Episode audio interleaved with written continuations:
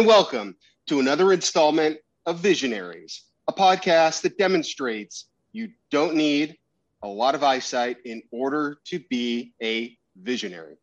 As always, I am your humble correspondent and host. My name is John Steinberg, joined by my estimable co host who goes by the name of Santino Mayoni, once again, back here for another great episode of Visionary is going to be a good one. John, what do we have for our words to live by? So, to kick things off, we like to supply our wonderful audience with a quote, something to keep in your back pocket, maybe when things uh, get a little bit on the tough side. You can think about the quote and it'll help you out a bit. All right. So, this one is not unfamiliar. Uh, it's one of the more famous quotes in American history, but I thought it was worthy for words to live by, as it hasn't necessarily been analyzed from the perspective that our podcast likes to pride itself on. So let's look at the quote. The only thing we have to fear is fear itself. Now, this was said by Franklin Delano Roosevelt on the morning of his inauguration in 1933, the first inauguration, because there were a couple. And the obvious here is to apply the quote to human beings writ large, or more broadly speaking, the country. But I thought it might be useful for us to examine the quote and contemplate the fact that FDR, stricken with polio, couldn't walk from the age of 39 onward. Santino, when you hear the only thing we have to fear is fear itself, uh, what does it invoke with you and how does it get you sort of thinking in reference to his own life and uh, him being a representative of the disabled community? Um, I think just in general, um, first the quote kind of what it makes me think of is just not not not being afraid to try and not being afraid to push the boundaries and kind of allowing fear to control your decision making and, and kind of just control a person's life in general by constantly worrying about oh like what could what, what could the outcome be if i try to do this? Or like if i if i keep going like what may happen?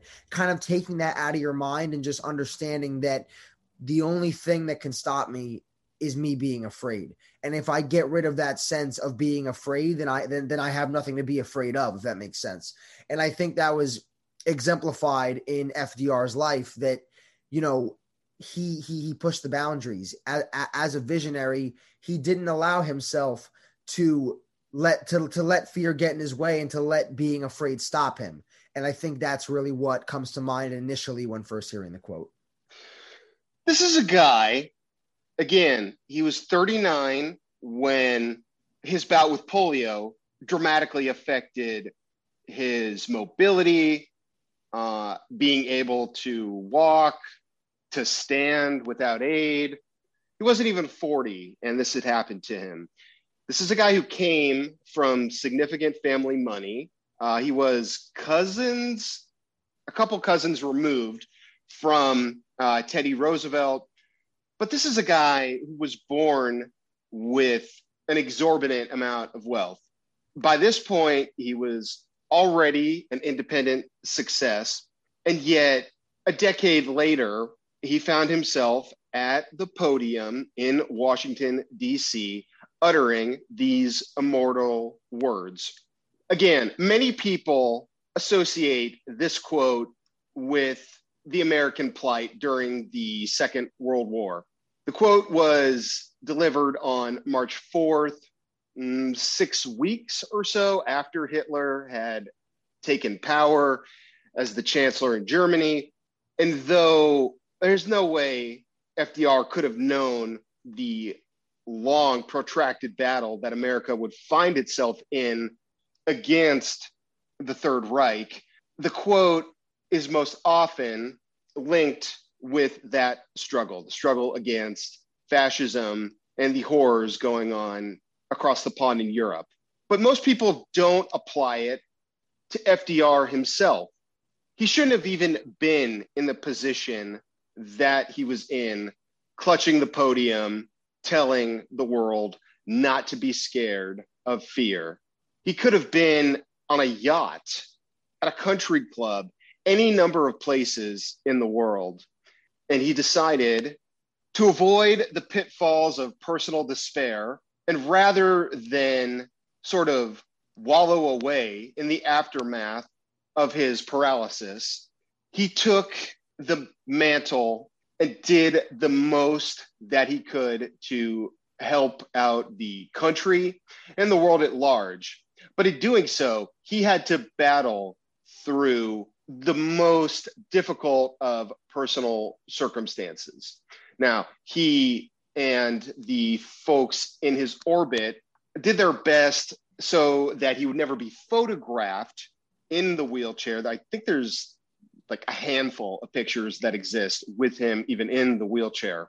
So think about how difficult it was for this guy to even wake up in the morning, let alone have his hands on the pulse of everything that America stood for, both domestically and internationally.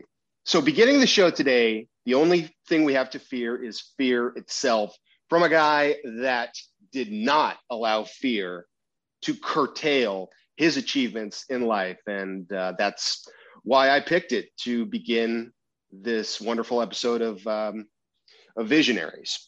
Great selection at that as well. Um, so we're going to move on to our next segment, Handprints Hall of Fame. I got to make the selection this week, and I went for somebody that I 100% after meeting him in person and being able to be around him and experience a little bit through his eyes of what life is like. 100% this guy is a visionary, Zion Clark. Now, Zion Clark is somebody that I met uh, during Super Bowl press week. He is the fastest man in the world on two hands. He actually holds the Guinness uh, Guinness book, you know, or sorry, the Guinness World Record for being the fastest man in the world on two hands. Zion Clark was born without legs, and I actually have it written down right here exactly what the con- uh, the condition was called. It's uh, caudal regression syndrome, which did uh, you know cause him to be born without legs. But let me tell you, he has not let that stop him in the slightest. Zion Clark has accomplished more than a lot of people with two legs have accomplished, if I'm being honest. And it was a treat to be able to, you know, get to be around him and experience what he's done. I'll let John kind of elaborate a little bit else on what Zion has done throughout his life. But yeah, I chose Zion for this week, Handprints Hall of Fame. You can, uh, you know, like John always says, picture putting his hands down in the dirt in front of the TL, TCL Chinese Theater and enshrining or forever being enshrined into our Handprints Hall of Fame. John, take take it away. Zion Clark was born with the condition that Santino mentioned. He was put up for adoption and he actually he lived in I believe it was 9 different foster homes in his youth. All he wanted was uh, to be adopted and to have a mother, a family. Uh, and this would happen right before or right as he was turning 18. But in high school, in spite of all the obstacles in front of him, Zion Clark tried his hand at wrestling and he excelled in this vein.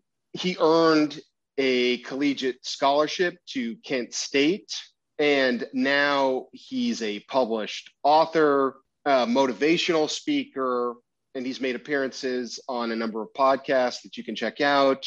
This is a guy with an absolutely incredible story. And if you want to know more about that story, you can watch the short documentary Zion, which is available on Netflix and was the recipient of two sports Emmys.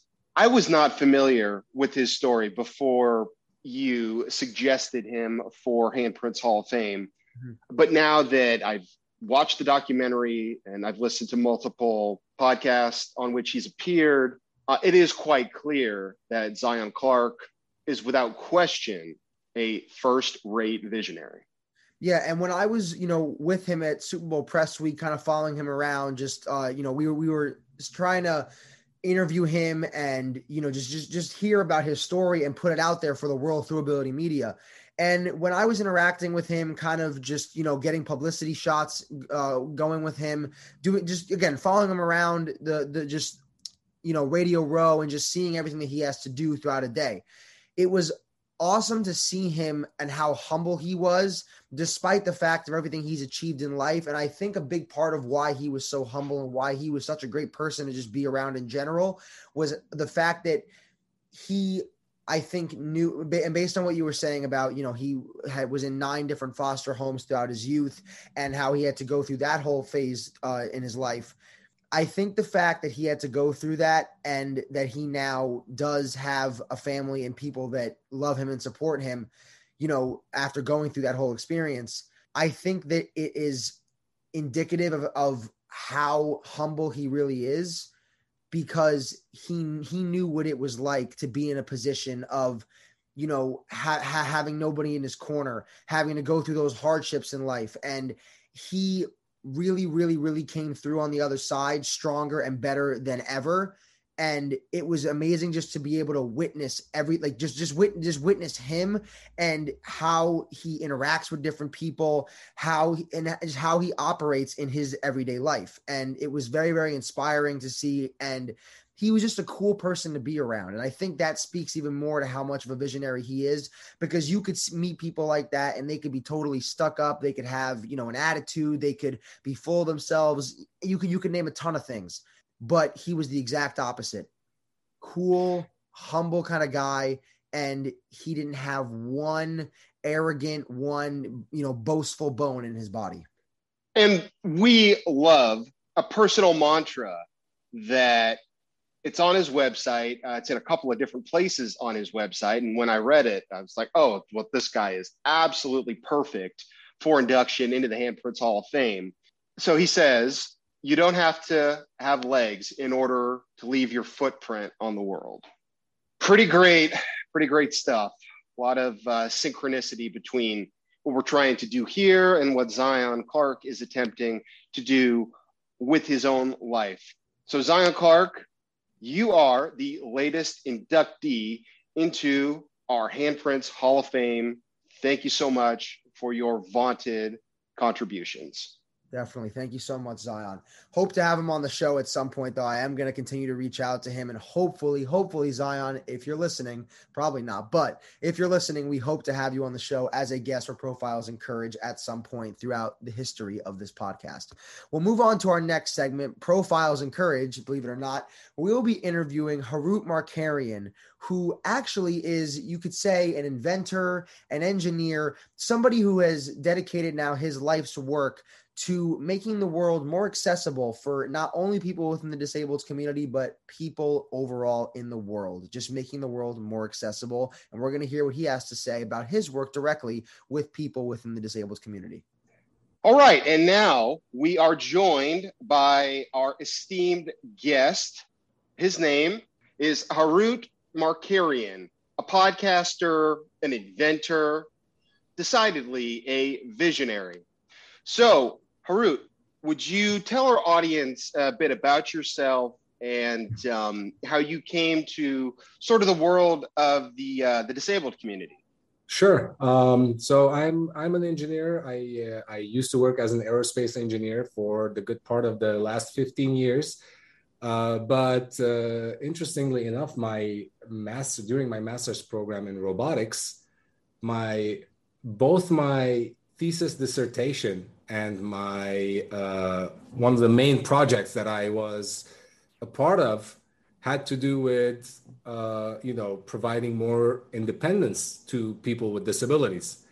So one was a, a stair climbing wheelchair that was my thesis dissertation, and the other one was um, a brain automated wheelchair. So basically, what that means is uh, when you give a when you think about thoughts, those thoughts are, are transferred to elect with electrical signals to the motors, which then propels the wheelchair. And when I saw for the first time, when I saw the actual user of the wheelchair testing this the uh, this apparatus or this uh, pro- project, the wheelchair, uh, it really gave me goosebumps. It and that was so meaningful for me. I said to myself, one day I'm going to start a company and I'm going to do robotics for people with disabilities to increase the quality of life of you know of people. A phenomenal mission statement to be assured. What is sort of your history uh, with the uh, disabled community and what kind of led you to this latest chapter in uh, in your professional and personal life? Yeah, interesting question. So, um, of course, my first experience was just that during my master's program, right? But then nothing happened. I just went to work like everybody else. But uh, years later, uh, my grandparents, due to old age, became completely dependent on caregivers. So, and I saw not having the autonomy, if you will, right? Uh, how that how the how that impacted their their confidence level, the the quality of their lives, how it impacted everybody else around them, like th- their family members, basically, which which was me as a grandson to them, right? Um, and you know it was impacting everybody negatively you know due to old age and then they had strokes so they were completely dependent on caregivers they were completely dependent on family members to perform simple tasks during their day and that was when you know the light bulb or the switch in my hand got triggered and said okay enough is enough. This is unbearable to see loved ones you know really um, going through so much and and and seeing them suffer that way. I mean of course this is my personal experience with my family members right? So I'm not generalizing it, but I, I, also this is what got me to where I am today in terms of serving this community, because not everybody realizes realize this, but 85% of people with disability are born without their disabilities. They kind of acquire it later in life, and I learned this through my research. Uh, so that was an interesting factor for me. Of course, in the case of my grandparents, they became you know people with disabilities due to old age or due to strokes um, so I, I I saw that not a lot of things are put in place to take care of the, that population that is going through a major transition in life. And that was the point where I decided that that was then, you know, this is the, the time I start my vision of building robotics for people with disabilities. And that's the way it happened. Oh, what a terrific, terrific story there. So I'm someone who has a wealth of experience with a lot of the quote unquote aids, the visual aids that mm. have been invented, are in existence, and are meant to assist people uh, with visual impairments. So, for example, I've tried out a number of pairs of glasses, um, some that have special implants embedded in them simply put, there have been a number. Of mm-hmm. different devices um, that I've attempted to incorporate into my own life to try to help uh, help me out a bit. So tell our audience a bit about your device. What um, I mean, you mentioned it a bit earlier, but the device, what it's meant to do, um, and what it took to assemble and put it all together. Yeah, uh, I'm gonna before I address that question, I'm gonna kind of preface it, if you will. Sure. Uh, when I walked into the space, I knew nothing about the community of people with disabilities. Right? It was only my experience that was guiding me towards that mission. But then I said to myself that I have to, I have to know the community. I have to know what what people want. Right? I cannot just say, "Hey, I did this cool robotic project." here we go you know uh, see if it works for you i didn't want that person i don't want to be that person that you know dictated what you know gadgets or products you should be using i wanted that to come from the user itself from the community you know so what i did i spent a lot of a lot of time meeting with people meeting with various people with various disabilities just to figure out what kind of product I'm going to go to market with because I had zero clue. Like I didn't know. yeah, I mean, when I say zero clue, it's, I literally mean it. I'm like, okay, I started a company. What product do I put out there right now? You know, right, a whole a whole new world. Yeah, yeah, exactly. So, uh, but my endeavors in terms of the research that I've done, the people that I met, uh, it just was one one exploration after the other. I was just exploring huge amount of opportunities in various places. Of course, there are a lot of good companies out there putting products, you know, that you know people are benefiting from. I'm I'm hoping. Um, so I had to take that into consideration as well. But then one day, as part of my podcast, I had a guest with a spinal cord injury, and he came on to my podcast and said, "Dude, I have a problem picking things up every time I drop them on the ground, or even like let's say they have an Amazon delivery." Right, and they're going to pick it up from the front of their door. They can't because every time they reach over, bend over, you know, they're risking a fall. And, you know, because they're so vulnerable to or prone to additional injuries, they can't risk the fall, right? They can't risk it. So he said, if we had a device that could assist me in picking things up and placing things or giving things to me, that would be great. And I'm like, okay, that's cool. That's and that's how my first product was, you know, came to life. I named I named it Grace, which stands for Ground Robotic Assistant for Care Enablement.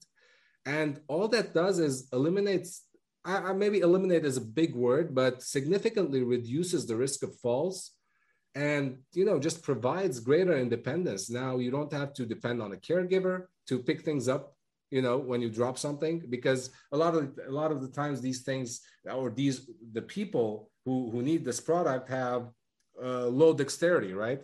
So um, it will help them in retrieving those items back to the user. It will help them carry things from one place to the other. So this device is think of it a mobile robotic arm i call it. Basically it's a robotic arm that moves around in your living space and assist you in doing activities of daily living.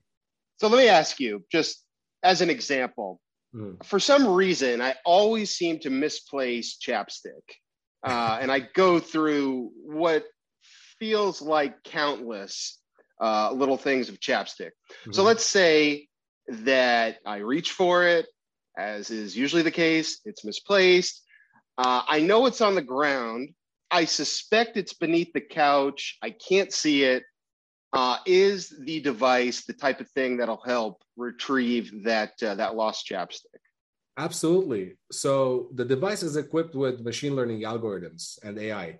So let's say uh, you know your chapstick, uh, and you know it's also voice commanded, so it's voice activated. So if you talk to the robot and say, "Hey, Grace," get me my chapstick, for example, right?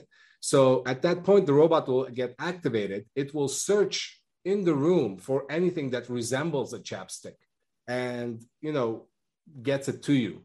And the cool thing about the robot is that it's not attached to any other device. So it's roaming around independently. It's looking for this item that you commanded it to do, and it's going to retrieve it and bring it to you.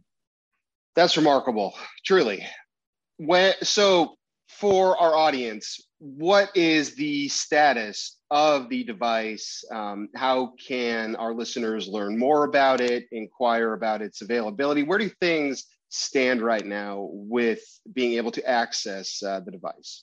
So right now we have a working prototype right now and we are currently raising funds looking for investors uh, lo- you know, basically uh, just to bring the product to the market. Uh, it's going to take about nine months from the day we get funded to the day we bring the product to the market.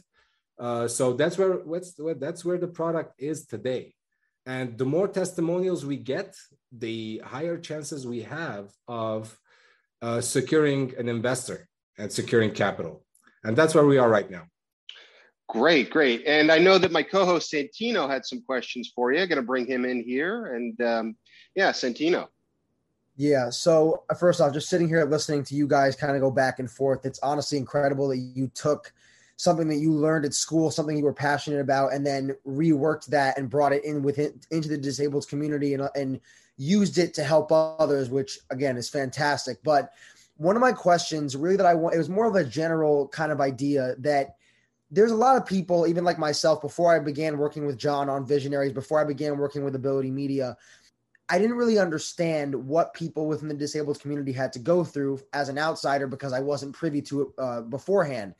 As somebody who's worked directly with with people in the disabled community, you again, you know, you're a, an inventor. You create, uh, you know, different d- different devices that can uh, make life for people within the disabled community easier. What is one thing that you want to tell people, tell our listeners regarding the disabled community, people with disabilities that they may not know about? Um, I'm not sure if there, I would say something that they may not know about, but what I would say is if we make our product services, basically our environment more accessible, we're benefiting everyone, not only the people with disabilities, right? So accessibility is benefiting everyone. And as I said before, um, you know, someone like me who doesn't have a physical disability at this point right now, at any point in my life, you know, I could, you know, that thing could turn around and I can be someone with disability, either temporary or permanent, right? So we have to think about these things. And then, you know, I come back to the phrase an accessible world and, and is an inclusive world. And we have to make life accessible for everyone. Everyone has different capabilities. Everyone has different talents. So um, why not make things accessible for all? And what i proud myself in is the following. I want to be perceived as an individual as a company as someone who's partnering with the community of people with disabilities to come up with solutions together rather than you know, quote unquote, fixing problems from an outside perspective, right? Mm-hmm. Uh, because that's not what we're here to do. We're not here to fix problems. We're here to make our lives more accessible and raise our quality. Make lives more accessible and just make things easier on everybody. Because, like you mentioned with your grandparents, I believe is what, is what you you were saying earlier, is that they weren't born with disabilities; they developed it over time in their old age. Mm-hmm. So, like you said, life is unexpected. Things can happen at any time. Things can change in a snap like that. So it's very, very important. Like you're saying, accessibility is the key. And you may not need it right now, but at some point you could be in the position where man, you wish there was, you know, like, like inventions that you're creating. Oh man, I wish there were things like this that I could use. Oh, I can't bend over because of so and so. It's very, very important. And regardless if you need it right at this moment or if you're not within the disabled community, it's still an important thing that everybody in the world needs. Absolutely. Actually, I, I can give you. So I used to be a, a professional basketball player back in my uh, the, the country I'm originally from so I had several injuries, uh, you know, broken leg, uh, you know, uh, and you know things of sort. So I was temporarily someone with a disability, you know, and I yeah. couldn't do things, additional stuff, maybe to perform the daily things, the day my daily activities. So, mm-hmm. um, you know, it's it's important to make to make our built environment more accessible for everyone. It benefits everyone. Definitely. Definitely. And my, my, my, my final question to you, in terms of any projects that you have going on in the future within your company, any, you know, again, like inventions that might be coming down the pipeline that you have new ideas that you're working on, anything you want to let our audience know about what's coming up in the future for you, let, let, let us know. Yeah, absolutely. So I have, I currently have three um, ideas, uh, including Grace. Grace is one of them the second project, uh, I really can't talk about it much yet. Uh, the second and third project because we don't have the required, you know, IP protections and all of that. Um, even though I really don't believe in competition, I believe in innovation. But mm-hmm. the, the, the world that we live in, unfortunately, requires some requires for someone to be, you know, a bit reserved when it comes to that kind of stuff. But we do have three um, projects that came to life the same way that Grace came to life, uh, like, you know, collaborating with the community of people with disabilities. So it's going to be huge. It's going to be very impactful. And I think, uh, I believe it will make a lot of, it will raise the quality of everybody's lives. Well, just That's the fact that, again, sorry, Santino, go ahead. Yeah, I was just saying, you know, uh, just to finish off, like again, it's just incredible what you're doing, and the fact again you have a podcast as well where you bring people on you know, within the disabled community that they've almost been able to advise you on, hey, this is what from from our firsthand experiences how we live this is what could we could use this is what we may need. So it's great that you're collaborating with them and being able to create these uh, you know amazing projects amazing new technologies to help everybody and anybody. Yeah absolutely. Thank you. Thank you uh, and just uh, before we let you go here, uh, wanted to give you the floor uh, to tell our audience um, the name of the podcast, where they can listen to it, and also the name of your company and um, how they might be able to find out a bit more. Absolutely. Uh, so the name of the podcast is Mobility and Inclusion. I also have a book. I actually wrote a book called Mobility and Inclusion. So the podcast and the book have the same name. Uh, they can, uh, you know, the book is on Amazon. The podcast is on basically every major platform: Spotify, uh, Apple, Apple uh, Podcast, i iHeartRadio, and all the other major platform that you can think of. Uh, you you can find you you should be able to find the podcast, and there's on YouTube as well, of course.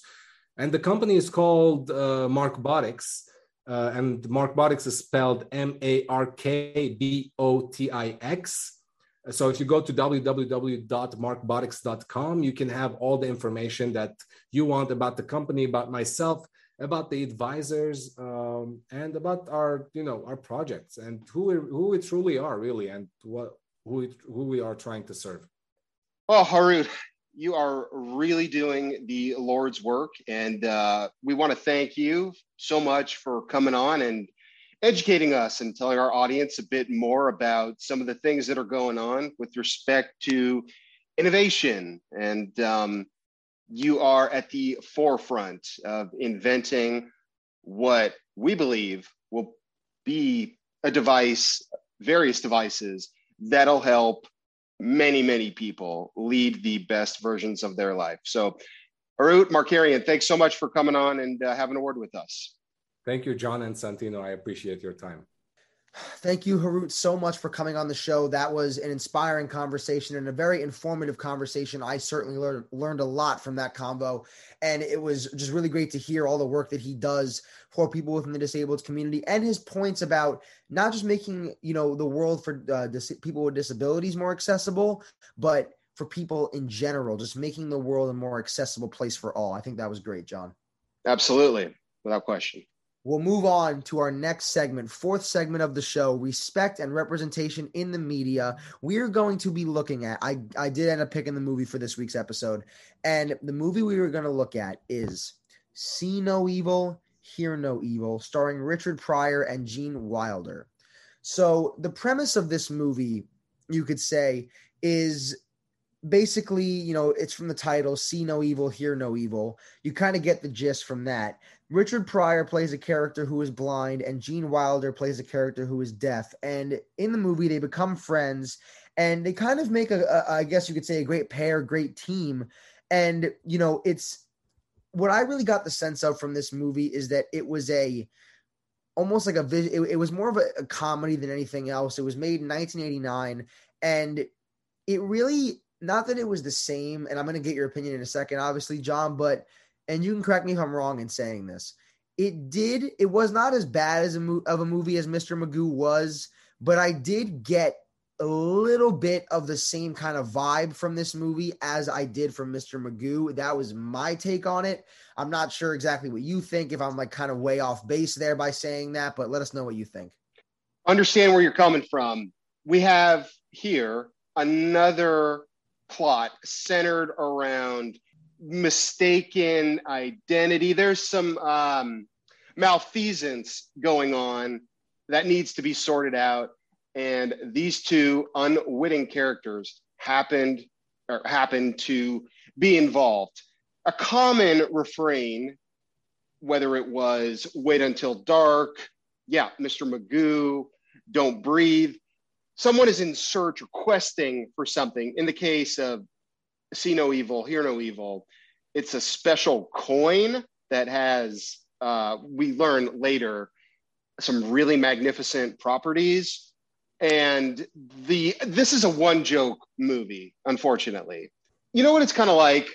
Um, so we've got Richard Pryor and Gene Wilder here. Uh, it's their third pairing in they would go on to do one more, uh, I believe called Another You that came out.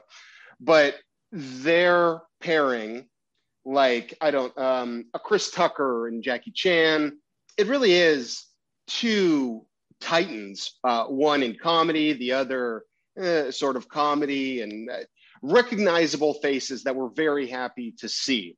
So think of it like, okay, a friend that you haven't seen in a decade comes to a party that you happen to be at. And you're so excited to see that friend, and you begin a conversation, and uh, you, you, hear uh, what that person's been up to for the last 10 years. And then as the night progresses, and that person continuously consumes more and more alcohol, uh, they begin to get a little bit unbearable. And then by the time the evening culminates, you are wishing that um, they'd never arrived in the first place. So at the outset, I was elated. Uh, this was one that I haven't seen before. Richard Pryor is one of my all time favorite comedians. Gene Wilder, everybody loves, including me from Charlie and the, or Willy Wonka and the Chocolate Factory. And yet it takes uh, like 25 minutes to go, oh no, oh guys, um, hmm, Ah, and while researching the film, Gene Wilder turned down the script on multiple occasions, saying he thought or he was concerned about okay, is this a story that's going to offend the disabled community? I, I don't want to do it. He did ultimately, obviously, agree to do the film, uh, studying with some groups in New York for the hard of hearing. Richard Pryor actually worked with the Braille Institute in Los Angeles that I've been to uh, on plenty of occasions. And when representatives from the Braille Institute were actually in the audience to see the film, uh, they left and disavowed their involvement with the film. So it doesn't have a wonderful reputation in the disabled community. As I mentioned, it's sort of a one joke premise. Oh, as um, they're interviewed or I guess interrogated by an office, a police officer, relatively early on in the film, and we get the wait, you're blind and you can't hear, and uh, we don't really ever leave that basic vantage point. We just get different variations on this. Wait, you're blind and you're deaf, and you guys are attempting to solve this crime, or blah blah blah blah blah. And um, yeah, so in comparing it to Mr. Magoo, it's very much like that one, in that it's a one joke movie. Hundred percent, and they and like you said, they don't ever deviate from that joke, and there really is no like dynamic or complex plot here. It's very, very, very, very, very one dimensional. You focus on that the entire movie, and they don't ever deviate from that. And that's in in that way, it's like Mr. Magoo, and also eh, just in my opinion, not being a very great movie and not a great watch, at least in my opinion, it's similar to Mr. Magoo as well. And I think it is for the fact that it is such a simple comedy, and it is kind of at, at, at some point you're like all right we've hit the nail on the head here like we've hammered it we've hammered the nail in enough like we get it we understand like the main joke is okay one of them can't hear one of them can't see like oh we, we understand after a while it kind of gets it gets old almost that we again we understand what the joke is we understand what you're trying to hammer home here so overall I think John and I can both agree that this was not the best representation of blindness in a movie and even just disabilities in general, because we didn't just see blindness here. We also saw some uh, character portrayed uh, as being deaf. So, as a whole, not a great movie that uh, that re- represented uh, the disabled community very well. Um, not a lot of respect exhibited here either, at least in my opinion. Another thing it makes me kind of think about is Anchorman 2 um, with the scene again, brushing his teeth with a lobster and all that kind of stuff. That it was just kind of making fun of them, and and it, it was more you felt like you were laughing at them, not laughing with them or about another aspect of the movie, if that makes sense. Mm-hmm. Well, there is one element of the film that, um, well, depending on I guess where you stand, um, you can kind of laugh at a bit. Uh, so the film stars uh, Kevin Spacey, uh, who's obviously been heavily canceled and with extremely good cause. So Kevin Spacey plays one of the villains named uh, Kurgo or Krigo. We never really learn his ethnicity, where he's from, but he's doing this completely bizarre, understated accent the whole time. And given what we know about Kevin Spacey, it was a little bit amusing to watch that particular performance going, oh, wow, ooh, this is going to age even more poorly than uh, American Beauty or The Usual Suspects. And the director here, Arthur Hiller, I just showed my wife, uh, Lisa, his greatest movie, which is Love Story. So to go from, I mean, it's right in the title, Love Story, this tragic, mm, yeah, tragic comedy with uh, Ryan O'Neal and Ali MacGraw that was a monumental success. To go from that to a movie as woebegone and ill-conceived as see no evil, hear no evil, doesn't speak for embracing the uh, the art of longevity in one's directorial career, if you will. Uh, kind of wish he might have um, retired, I guess, before this one was actually ushered in uh, to the big screen. I love Richard Pryor. I love Gene Wilder. I adore their comedic timing, uh, just kind of their back and forth in a movie like Stir Crazy, significantly better than this one. But yeah, see no evil, hear no evil. I don't think, in good conscience, uh, we can recommend this one. And their handling of blindness and um, the uh, hard of hearing community, it's not great. Simply yeah. put, I, I, it's just it's just really not great. Yeah, we, we we agree on that 100%. The movie's not great and in terms of again, the whole point of our segment analyzing how it re- represents the disabled community did not do a good job of that either. I think we can both agree on that. Well, I mean, how many times? Well, how many times does Richard Pryor have to literally say the phrase "I'm blind" or I can't see aloud. That, that that's what I'm saying. It, it's they they drove that point home so much to the point where it's like, oh my god, it's like you know, it's like it's like needles going in my eyes. Like, all right, I get it. Like we under we understand what you're trying to deliver here with the joke. Eh, like you said, the one the one joke in the entire movie that they never ever steered away from. But again, we agree it was not a great movie. We'll move on to our final segment. As always, connecting the dots where John is going to tell us a story about his personal experiences, about his life, and again, things that he's experienced in the world while living with blindness. So, for connecting the dots, I wanted to link a couple of different things here. We talked about ways to analyze an extraordinarily famous quote from a different perspective you can put that basic credo into practice in your own life. I'm someone who grew up, mm, yeah, not in a religious household. Uh, I went through a period where I was a bit religious, um, but it's not something that has been a guiding force in my life. Yet I discovered a couple months ago a, a guru named Paramahansa Yogananda the day before my wedding, I took it upon myself to visit. It's called the Self Realization Fellowship Lake Shrine in the Pacific Palisades. I had read about it, I had read about what a beautiful place it was, and what an incredible spot to be able to meditate, take stock of everything, and in general, get as many good vibes going as humanly possible. So I thought, okay, well, this will be a perfect spot to check out the day before my wedding. But saying all that is to cast aside the, okay, well, how am I going to get there? Will there be anybody on hand to maybe walk me through, et cetera, et cetera? All of those completely reasonable and founded concerns.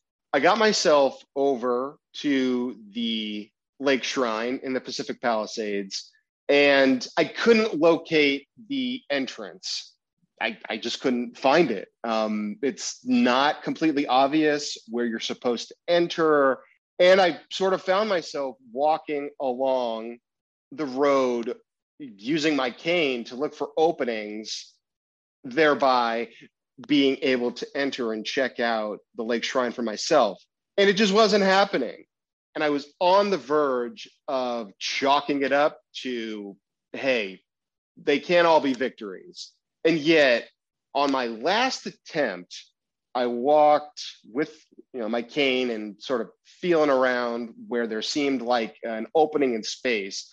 I walked up to the top of the property, uh, heard some gentlemen with what sounded like uh, weed blowers, and just took it upon myself to go, um, excuse me, uh, this is the the lake shrine, right? Um, do you think that one of you might be able to help me kind of get into the property? And this gentleman who was there to do landscaping work on the property was there to uh, blow away the leaves and that kind of thing heard what i said and helped me find the entrance to climb down what was to be an enormous flight of uneven stairs. And even though he's not being paid by the Lake Shrine to uh, be there to help folks that come looking to tour the property, uh, this is not in his job description whatsoever. He took it upon himself to help me find who I needed to find, link up with devotees on the property. And I was given an extremely informative tour of the property. I got to sit in a reflective space for quite some time in the shadow of some of Gandhi's ashes, which are located on the property. And it's one of the more beautiful, serene places that I've ever been to uh, in my entire life. I got the history on the property, how it came into being, the contributions of Paramahansa Yogananda, where he used to sit when he was on the property, all of that. And I was this close from dialing up an Uber or requesting an Uber and just getting out of there, believing that, hey, they can't all be great landmark experiences and this will just be one of those failures. And yet, because I took it upon myself to ask help from someone whose job it was not at all to help me, I received a truly wonderful, memorable experience, the exact thing that I was in search of on the day before my wedding. The staff, once I located them, with the help of the gentleman who led me down the stairs, it was a once in a lifetime experience, uh, one that I will not soon forget. Since then, I've actually gone to a couple of other properties within the orbit of the Self Realization Fellowship. This is uh, Eastern thought um, about empowering yourself, being open to a relationship with um, a higher power, and um, living the best version of your life that you can live. So, the takeaway here is when you have a disability, particularly one of a visual nature, whether you like it or not, and a past inductee into our Handprints Hall of Fame, Christine Ha, the woman who won MasterChef, has talked about this. You do have to get comfortable with asking for help from others. So it was on this visit to the self realization lake shrine that I decided on a last ditch effort to ask the folks who were there to blow away the leaves if they could help me out. Thankfully, they were. And this is almost a daily occurrence where I have to ask folks for help, even though I pride myself on being as self sufficient as I can, as independent as I can. There are just certain situations where, like it or not, you're going to need the assistance of others. And you got to get comfortable with asking complete strangers, hey, um, I'm at the right bus stop, right? This is the 240, I believe. That's what GPS told me, but I can't literally make visual confirmation that it is. So can I'm at the right, I'm at the uh, 240 stop, right? This type of thing happens seriously every single day. And it's not always the easiest situation. You oftentimes feel like you're imposing or asking an undue amount from a complete stranger.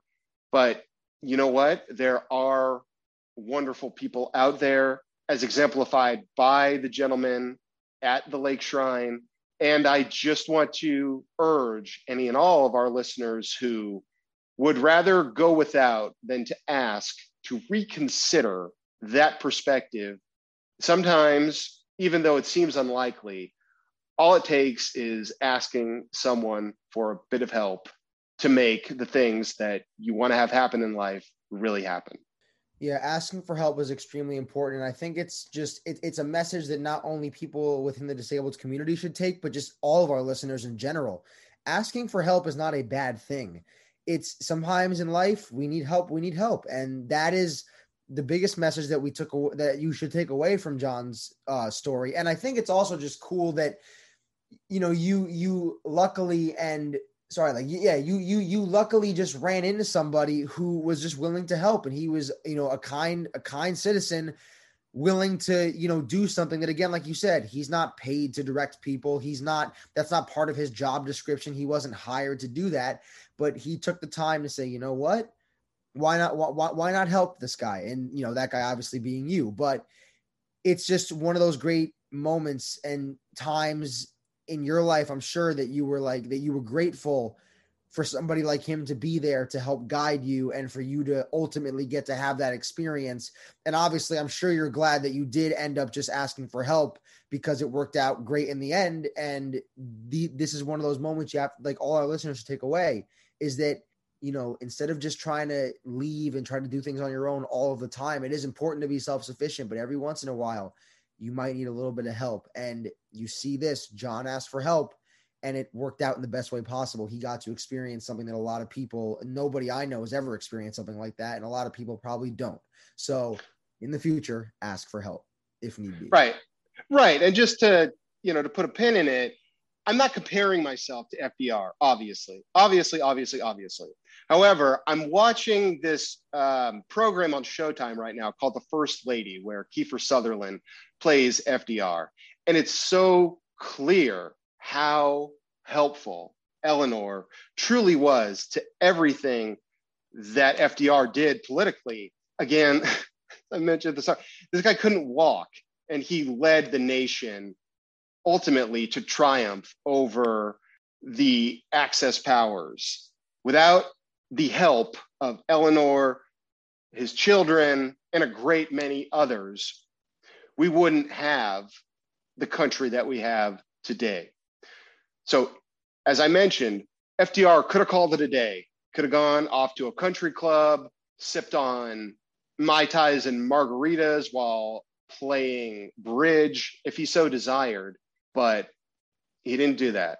He asked for help, and we are all left as the recipients of that extremely wise decision. Definitely. That'll close out this week's episode of Visionaries. Again, Harout, thank you so much for coming on the show today. It was incredible to have that conversation with you. Um, to our listeners, go follow us at our Instagram at visionaries underscore podcast. Please reach out with a DM, anything you guys want to say to us, advice, any suggestions, anything you guys want to say. We are happy to take, you know, to, to take your messages. And again, thank you guys so much for listening to another great episode of Visionaries. We'll see you guys next time.